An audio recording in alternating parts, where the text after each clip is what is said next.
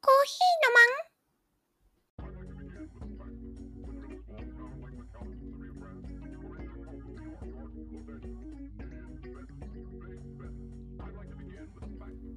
ーのはいどうもコーヒーのマンのアペットでございます。あのゆるキャンっていうアニメ。女子高校生があのゆるっとキャンプをするほんわかアニメの実写版をテレビでやってたのを見てその録画してたのをこの前見てたんですけどなんか松ぼっくりがね喋るシーンがありましてその声が今日のタイトルコールになります作品中だとねなんか松ぼっくりって火を作る時になんかすごく便利みたいでこう松ぼっくりくんがねこの火の中に入れられてる時に「!」って言ったり。こんにちは。って喋ったりね。するシーンが私はすごく好きでこれをいつかタイトルコールにね採用したいなと思って今回入れてみました。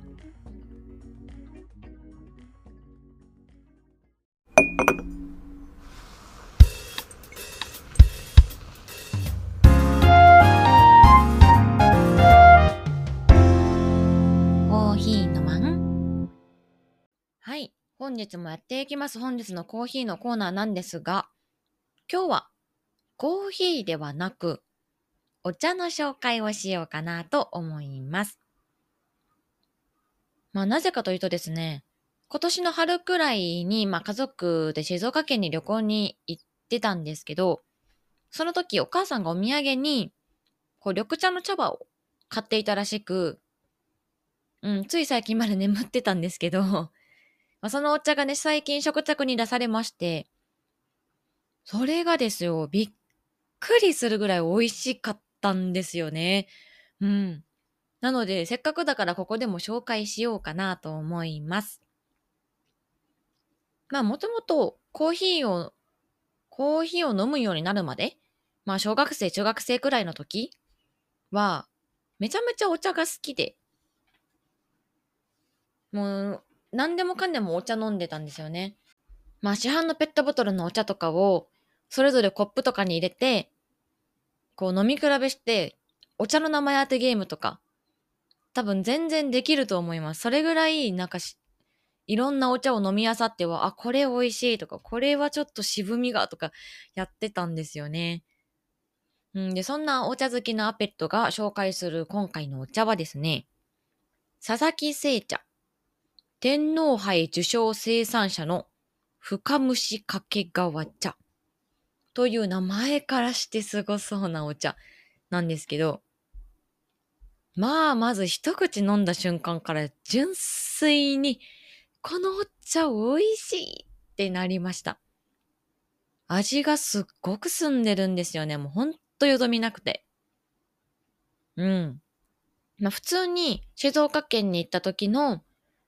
新幹線の駅の近くのお土産屋さんみたいなところに普通に置いてあったので皆さんもお手軽に買うことができるお茶ではあると思うんですけど、値段はちょっとね、忘れました。でもそんなに高くはなかったような気がしますけどね。まあなので今回はお茶のご紹介でし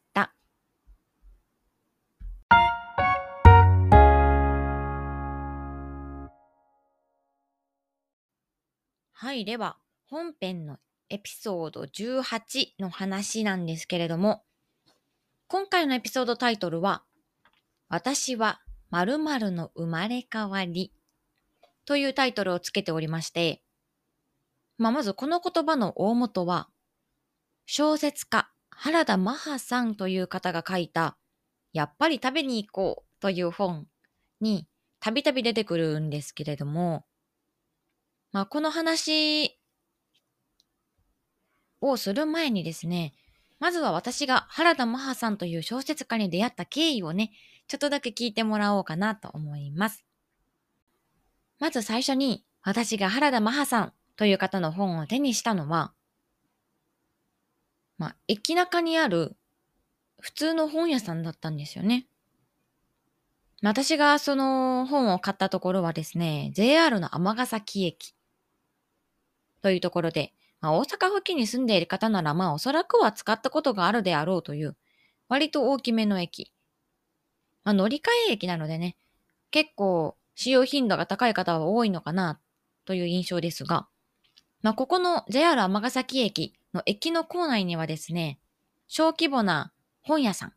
こう駅中にある小さな本屋さんがありまして、こう、そこの本屋さんにはですね、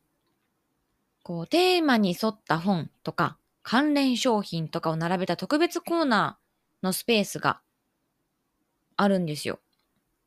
まあ、それがすごく感心するなと思う点があるんですが、毎週くらいのペースで、売り場がいろいろ変わってて、全然飽きの来ない本屋さんなんですよ。まあ、多分企画とかを考えてらっしゃる方がいるんだろうなと思うんですけど、私がたまたまその本屋さんに入った時の特別コーナーに置いてあったのが、原田マハさんの本だったんです。で、まあ、このマハさんという方はですね、小説家になる前は美術館の学芸員をやられていて、海外をあちこち飛び回ってはいろんな美いろんな美術に触れて、まあそういった経験があってですね、マハさんが作る作品、まあ、恋愛ものの一つをとってもですね、美術の偉人たちが残した作品の存在が、こう登場人物の感情に影響していくような描写があったりとか、うん。こうマハさんが持っている美術に関する知識とか感性とかが、こういろんなところに散りばめられていて、なかなか面白いアプローチとかをされているストーリーばっかりなんですよね。うん。で、マハさんの本が置いてあった本屋さんのコーナーのテーマが、晴れれば岡山物語。マハさんは岡山県出身だったということで、で、その時ちょうど JR とのコラボ企画、電鉄のね、JR とのコラボ企画で、岡山の有名観光名所を舞台に、こう、マハさんがね、短編小説を書き下ろしたっていう、こう企画があったりとかして、マハさんの特集が組まれていたみたいで、まあ、マハさんの本の特徴として結構ね、美術作品のような表紙絵とかが使われていることが多くて、すごく印象に残りそうなような表紙絵がたくさん置いてあった中に、一冊だけすごい親近感が湧く表紙絵が目につきまして。例えるなら、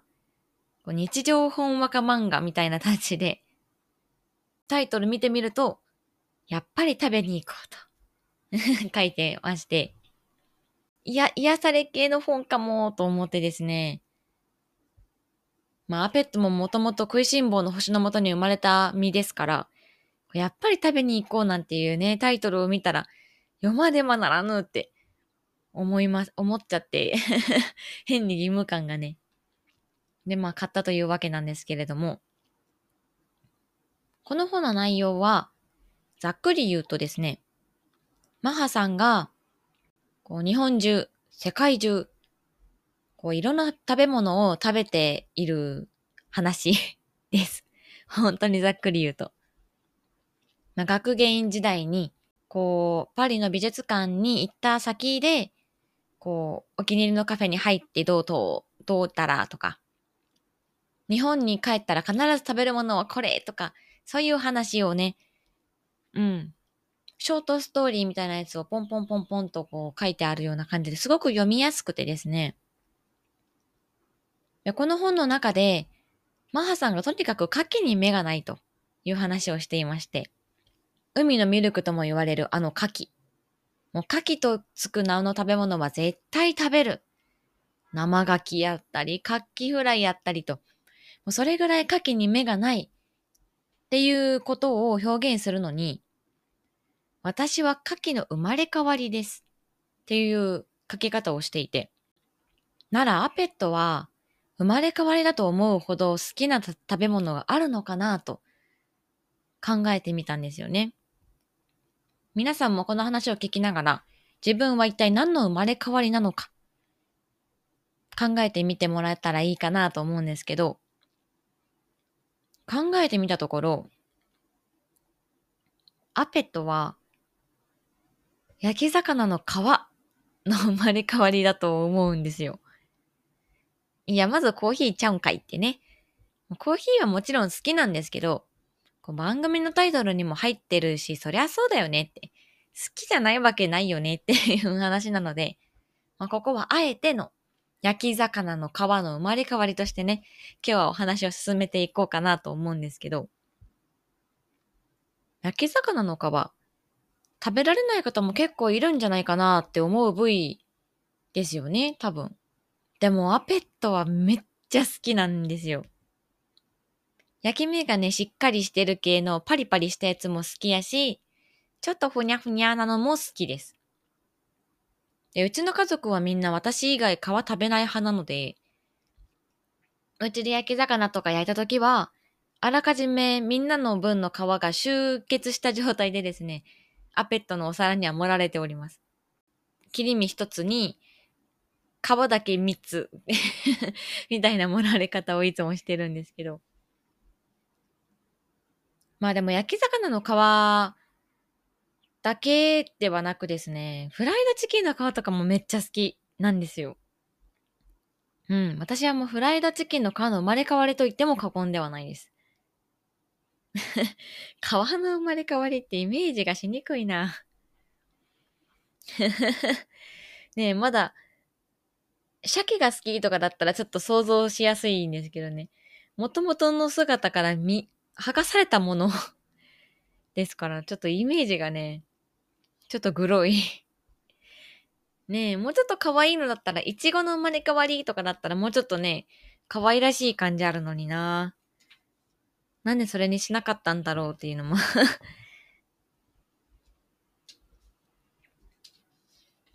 まあでもね、それぐらい好きなんですよね。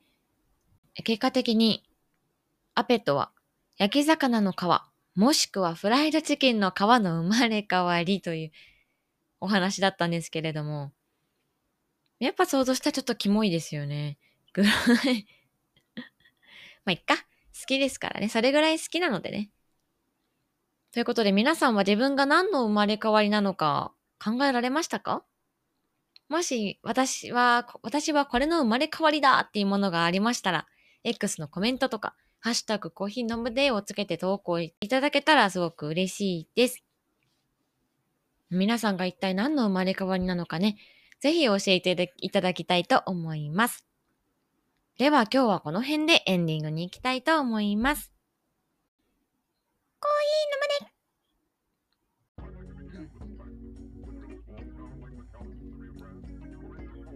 むねこの前、父親がね、あるグルメ番組を録画したからみんなで見ようやって言って私と母をテレビにテレビのあるリビングに呼んで、まあ、一緒に見たんですけどまあ、アペットパパがグルメ番組をわざわざ録画するまでのことってすごく珍しくてグルメ番組わざわざ録画して家族集めて見るまでそんなによっぽど楽しみにしてたやつなんかなと思ってみんなで見てたんですけどそしたらその番組でねパッてこう見覚えのある風景が映ってあれ？ここあそこの店じゃない？って。まあその近所てか隣町にある、まあ、美味しいうどん屋さんの特集がをしていて、まあ、そこは家族で行ったこともある何回も行ったことあるお店だったのでこれを見せたかったんかなと思ってそのまま見てたんですけどそしたら急にね父親がテレビに映っているお店の前に並んでいるスーツを着たサラリーマン3人指さして「これうちの高尾と山本と高橋!」って言ったんですよ。いや誰やねんって。というかもう60代手前とは思えないぐらいテンションの上がりようでもうすっごいもうテレビの画面に映ってるそのサラリーマンを見てニッコニコしてて。でまあ後で聞くと、まあ、彼らは会社の後輩らしくですね、まあ、この以前そのお店に行った時にカメラ来ててもしかしたらテレビ映ってるかもしれないんすよっていう話をまあしてたそうなんですけど。でもその後輩たちがですよ。このインタビューを受けてるシーンは載ってなかったみたいなんですけど、そのお店の前に並んで、こう談笑している3人が映っていたんですよ。でも、そのシーンを見てめちゃめちゃパパはですね、めちゃめちゃアペットパパはテンションが上がっていて。親バカ？親バカっていうのかな？これは。いや、私の親ではあるんですけど、会社の後輩がテレビで映ってるの見て、めちゃめちゃニッコニコでテンション上がってですね。しかもその後、もうそのシーンがね、もうほんともう3秒ぐらいしかなかったんですけど、もう一回巻き戻してみるわとか言って、3回ぐらい巻き戻してそのシーンを見てて、談笑しているサラリーマン3人がね、もうちょろっとだけ映ってるその3秒をね、3回ぐらい巻き戻して見てて、もうそれみな、それ見るたびにもキャッキャキャッキャはしゃいでるわけですよ、おじさんは。もう今日も平凡な日常だなと思ったペットでした。それでは番組への感想やメッセージなど、X の DM、ハッシュタグの、ハッシュタグコーヒー飲むでの投稿でお待ちしておりますので、どうぞよろしくお願いします。次回の配信は、ワンピース風面白い笑い方を家電につけてみようっていう企画をなんかこの前ふと思いついて、これちょっと話してみたいなと思って今作っている最中なんですが、ワンピースをね、見たことがある方ならわかると思うんですが、ね。